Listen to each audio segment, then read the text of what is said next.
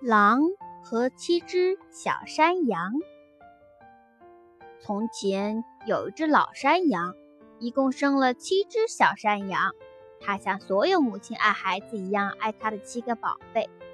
一天，老山羊要出门，便将七个孩子全都叫过来，嘱咐他说：“我亲爱的宝贝们，我要到森林里去找食物，你们几个在家一定要小心提防。”狼一定会来，要是让狼进到屋子里，他们会把你全部吃掉的，连根毛都不会剩的。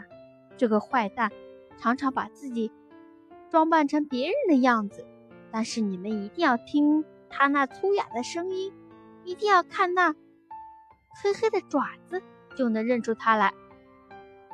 小山羊们说：“好妈妈，我们会听你的话的，会加倍当心的。”请您相信我们。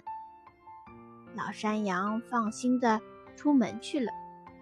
老山羊走了没多久，就有敲门声响起。门外有人说：“开门呐，我的乖孩子们，你们的妈妈回来了，而且给你们带回来好多的吃的东西哟。”小山羊们聪明极了，他们一听到这粗哑的声音，就知道是狼来了。我们不开门，小山羊们大声说：“你不是我们的妈妈，我们的妈妈说话声音又软又好听，你的声音这么粗哑，狼才会这样呢。”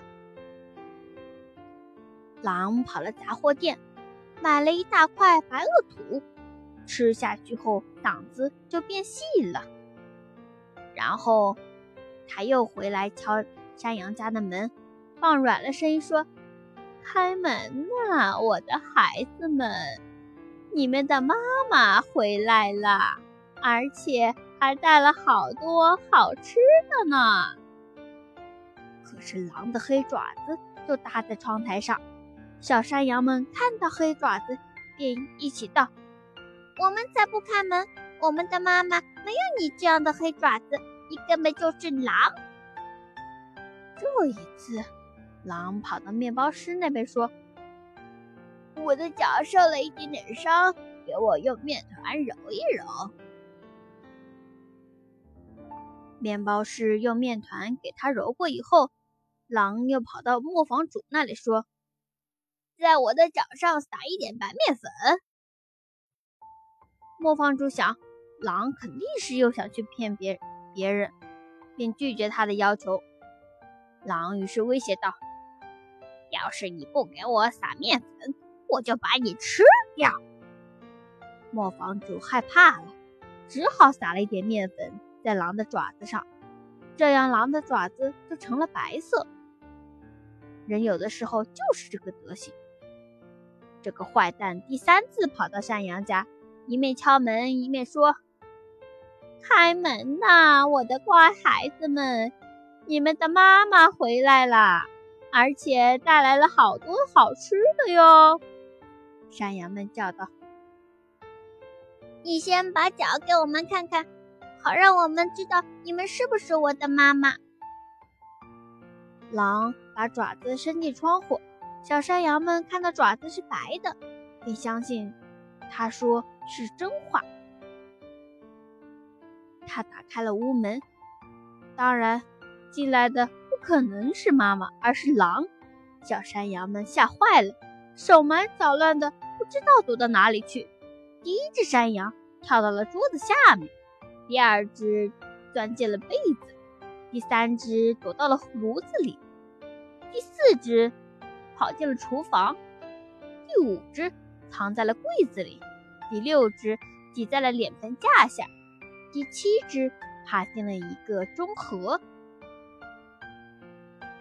狼把小羊一个一个的找都找了出来，一口一个全部吞进肚子里。只有躲在中河那边的那只小山羊没有被狼发现。狼吃饱后，心满意足地离开了山羊家。由于一次吃了六只小山羊，身子又懒又沉。这时，他正好走到一棵大树下，就躺下来呼呼大睡起来。老山羊终于从森林里回来了。天哪，他都看到了什么呀？屋门敞开着，桌子椅子都倒在地上，盘子和碗已经碎成了碎片，被子和枕头也掉到了地上。他找不到自己的孩子了，就一个一个的喊孩子们的名字，可是没有一个人答应他出来。最后，当他叫到最小的山羊的名字时，一个细细的、轻轻的声音回答说：“好妈妈，我在中河里。”老山羊抱他出来，他告诉妈妈：“狼来过了，并且把哥哥姐姐们都吃掉了。”我们都可以想象，老山羊失去孩子后是有多伤心。伤心的老山羊漫无目的地走出门去，最小的山羊也跟着跑了去。当他们来到草地上的时候，狼还躺在大树下睡觉呢，呼噜声震得树枝直抖。老山羊看到狼鼓得老高的肚子里有什么东西在动个不停。天哪！他说：“难道那就是我的那些被吞进去的孩子们吗？难道我的孩子们他们现在还活着吗？”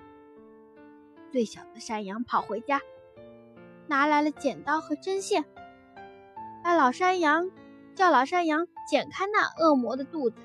刚剪一刀，一只小羊就把头探了出来，继续剪下去，六只小羊一个一个都跳了出来，不但全都活着，而且一点伤都没有。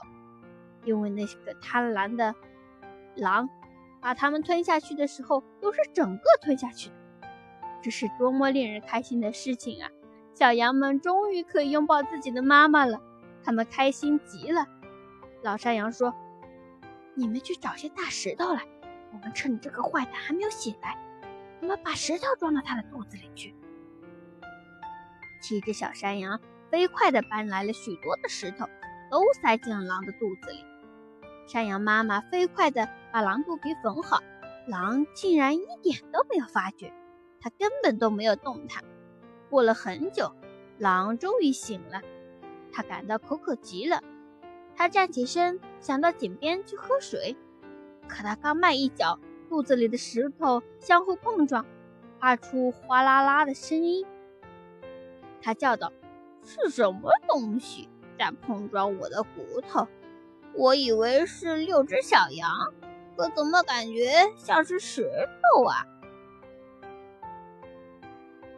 狼好不容易走到井边，弯腰去喝水，可沉重的石头压得它掉进了井里，淹死了。七只小羊看到后，边跑边喊：“狼死了！狼死了！”他们和妈妈一起围着水井，开心地跳起舞来。